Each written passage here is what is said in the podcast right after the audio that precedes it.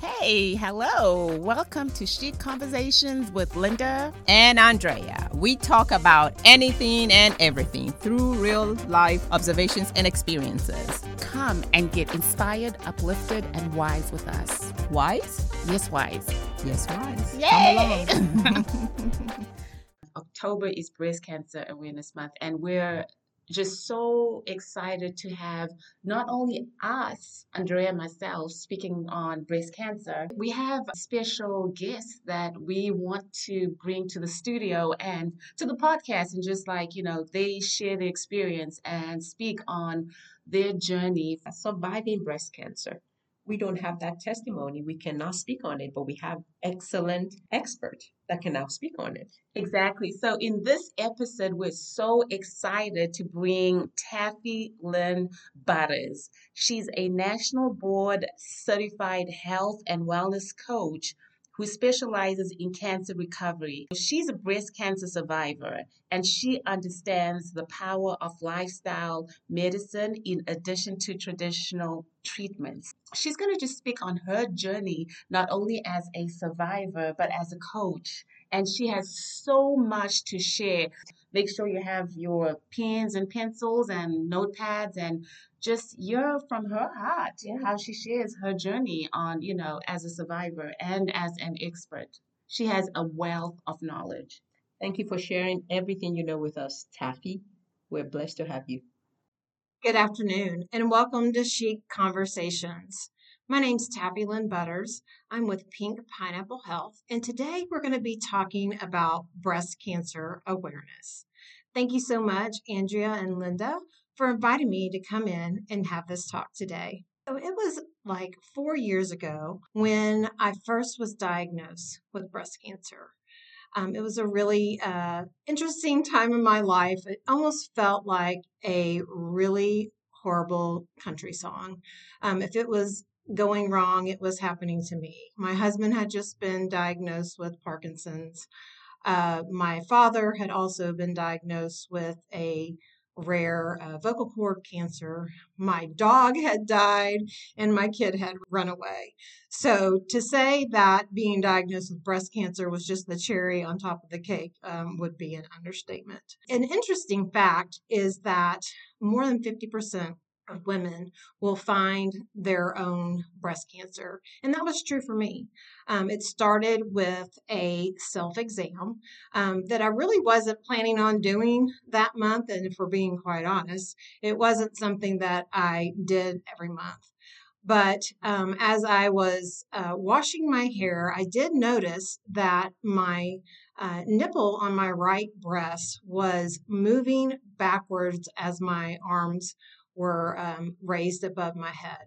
It just didn't look right. And after further investigation with my doctors, I soon found out that unfortunately I was right. So, when we think about breast cancer and what that looks like for most women, according to the CDC, breast cancer is the second most common cancer among women. That means one in eight women are going to receive a breast cancer diagnosis in their lifetime. One in eight. I mean, that's that's insane. Um, one in 833 men will also receive a breast cancer diagnosis. Um, we must not forget that breast cancer um, is not biased when it comes to men or women. And the rate at which breast cancer is being diagnosed in many women under the age of 40 is dramatically rising. Um, and so, why is that? Why are we seeing so many more people, whether they're in their 20s or their 30s, that are coming up with uh, breast cancer, colon cancer, so many cancers, um, but specifically when we think about breast cancer. And, and so it's a lot of environmental factors. It's also reported that 5% of breast cancers are hereditary that leaves 90 to 95% of breast cancers to be infect, affected by environment. So, what kind of things would that be? Well, a lot of us are leading a sedentary lifestyle. Um, we go to our jobs, we sit at our desk, um, we're not moving enough. That means that we're also inside. We're not getting enough sun exposure. our lives are full of stress. And stress is something that you're like, gosh, I can't get rid of all the stress in my life. And that's true. But I would tell you that you can um, start to calm your stress. You know, our bodies are not meant to be in this fight or flight mode on a daily basis. I mean, if a lion was coming in to attack you, it'd be great because you would know that you had to um, to fight. But having that heightened sense of awareness on a daily basis is simply not healthy. Toxicity is at an all-time high, whether it's what you're cleaning your house with, what you're cooking your food with, your makeup, um, even your clothes. Our food supply has been completely bastardized, if you will, and it's not being sustainable in the way that you are receiving nutrient dense food. Um, agriculture and big pharma are making sure that we're not getting good, healthy food. Um, obesity is a problem um, that's affecting a lot of us, and so we need to turn that around. Um, and a lot of the uh, exposure to uh, electronic magnetic field, the EMFs from your cell phones, are disrupting the balance in our lives. So, if you're wondering why there's this great increase of cancer in young people, or just anybody of any age, these are some factors that we want to start looking at.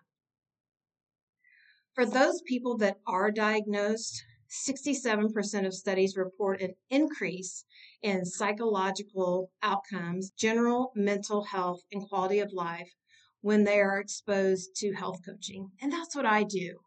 I um, became a health coach uh, halfway through my chemo. Um, halfway through my chemo, it occurred to me how on earth was I going to heal myself from breast cancer with surgery, chemo, and radiation alone. I started asking some really um, hard questions when it came to my doctors and my care. How was I going to create health back into my body? And they didn't have the answers for me. I wanted to know what to eat. I wanted to know if exercise can make a difference. Did it matter how much I slept or what my stress looked like? And what I quickly found out after I threw myself back in school was that those were the things that I had control over. Those were the things that were going to empower my health and help me to be the healthy person that I needed to be. I wanted to learn how to defend my health and heal. What I didn't know was that those things that I selfishly was trying to implement into my own life because they weren't being taught to me, that meant that they weren't being taught to you. And that's how I got into helping people with breast cancer. So, what is breast cancer? Breast cancer is a, um, a long process that happens over 10 to 12 years, and that's true for most cancers. There is a cancer cascade that happens. This is where it could be that maybe you didn't clear a virus, or maybe you had some sort of traumatic experience in your life that caused an unsurmountable amount of stress, or any kind of other factors that we can't quite put our finger on, but at that point, there was one cell in your body that decided to go rogue. And because your body, for whatever reason, may have been um, affected and suppressed um, in the immune system, next thing you know, this cascade starts to happen. So once you figure out that you do have breast cancer, um, what do you do? And how do you even know that you have breast cancer? Well, we've already talked about self exam. Self exam is so important. Um, every single month, get in the shower, soap up your hands, and start gently rolling your hands over each area of your breast, under your arms, in your armpit. What are you looking for? You're looking for things like lumps, bumps, irregularities. Have you noticed a rash or some sort of dimpling on your breast? Is your nipple moving backwards like mine was? Or does it have sort of an inverted um, nature about it?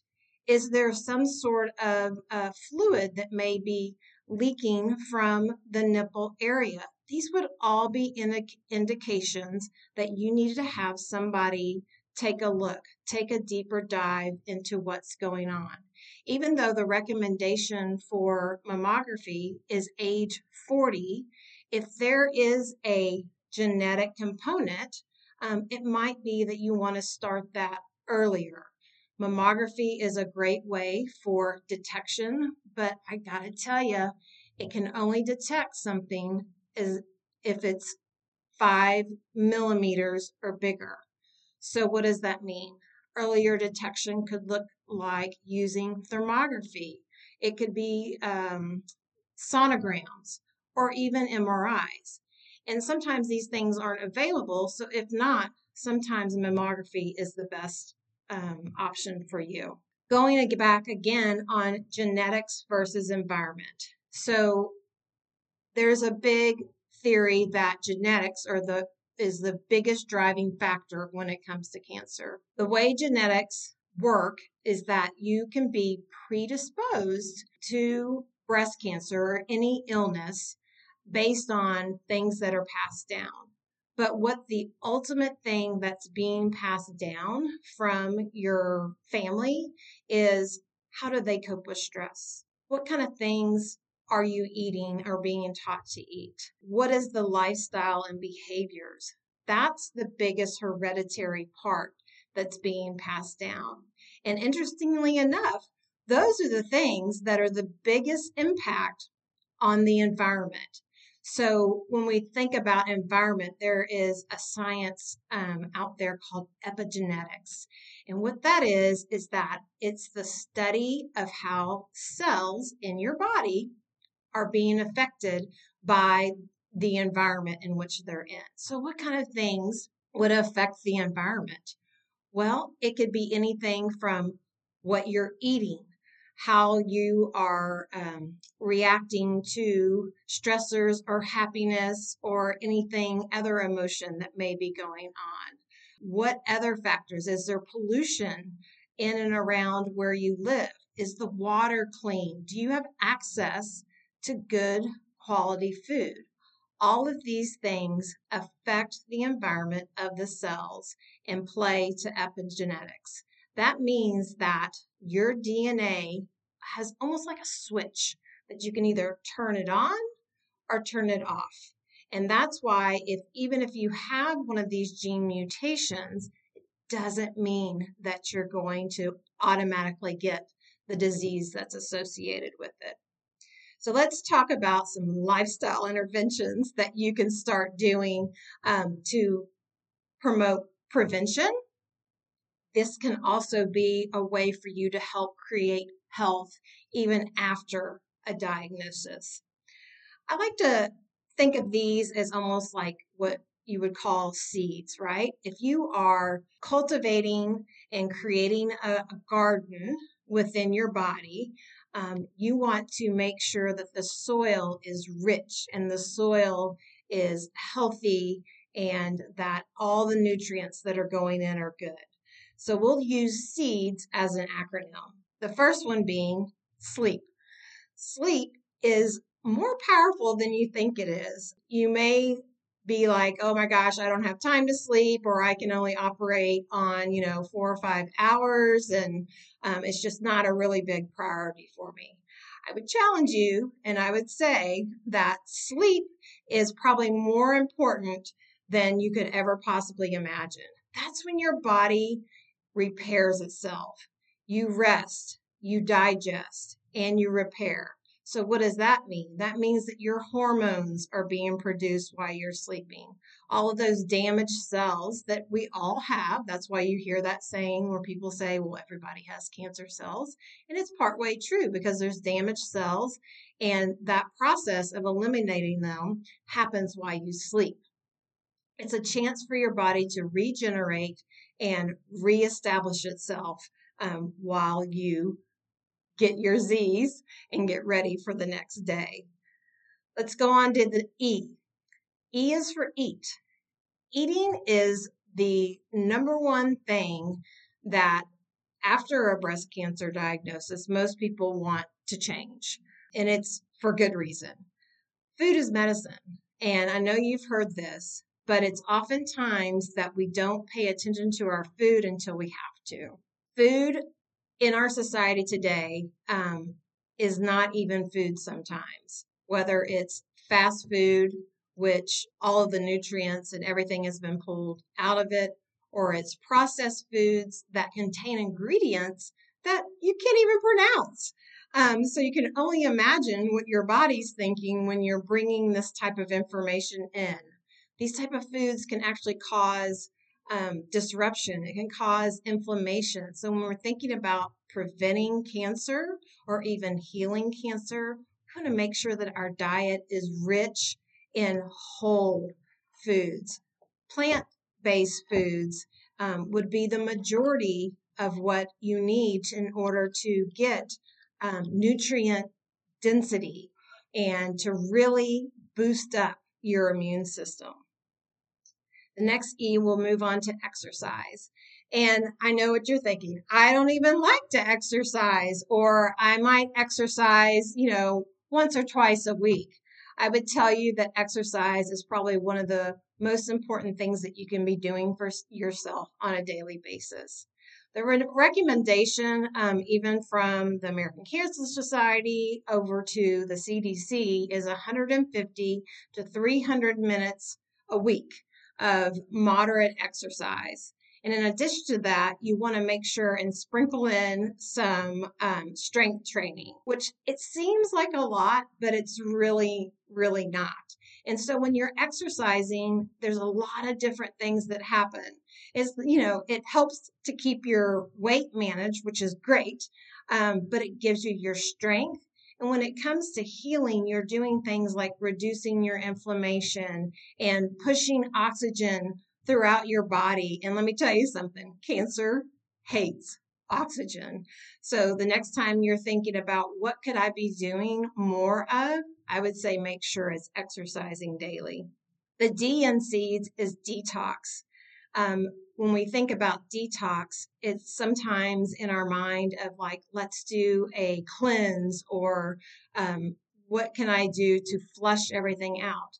And while some of those things are really um, important and work really well, detoxing is a whole lot more. It's detoxing your mind, it's detoxing your body, and it's detoxing your soul. So it's taking a look at what are you letting into your thoughts? What kind of things are you watching and bringing in? Are you releasing the things that aren't serving you? Um, are you eating good, nutrient dense things? Are you sweating when you are exercising? That is a great way to detox and could be easily achieved um, just by, I know here in Dallas in the summertime, just walking outside sometimes. Um, and also just um, your soul of connecting to a higher power. Detoxing and mindset are um, as important, if not more important, than what you are eating and your exercise, which leads us to the last S in seeds, and that's stress management. Um, finding ways that you can incorporate simple things. And you know what? This is not cookie cutter, friends what makes sense to you? What in your life um, speaks to you? Maybe when you were back in college, uh, you would journal to help get out your emotions and feelings. Let's do that again. Let's get that power back again to get that energy moving in the right direction.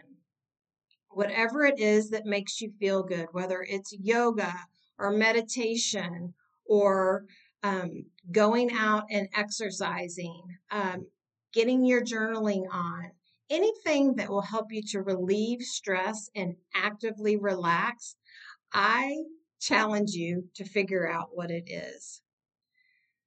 Lastly, I think I would leave you with understanding what's your risk. There's a couple of tools online that you can um, Google in, you know, breast cancer risk, and figure out what is my risk. So it would be things like, you know, where do you live? Um, there are some genetic components. Um, it's also socioeconomic uh, factors that play into this. But knowing where you are and being able to take that information and move it forward into a prevention before it happens.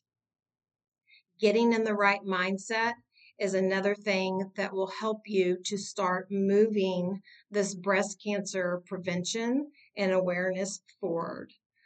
I've really enjoyed talking to you today about breast cancer awareness. And if you have any questions about what's going on, check me out on Instagram.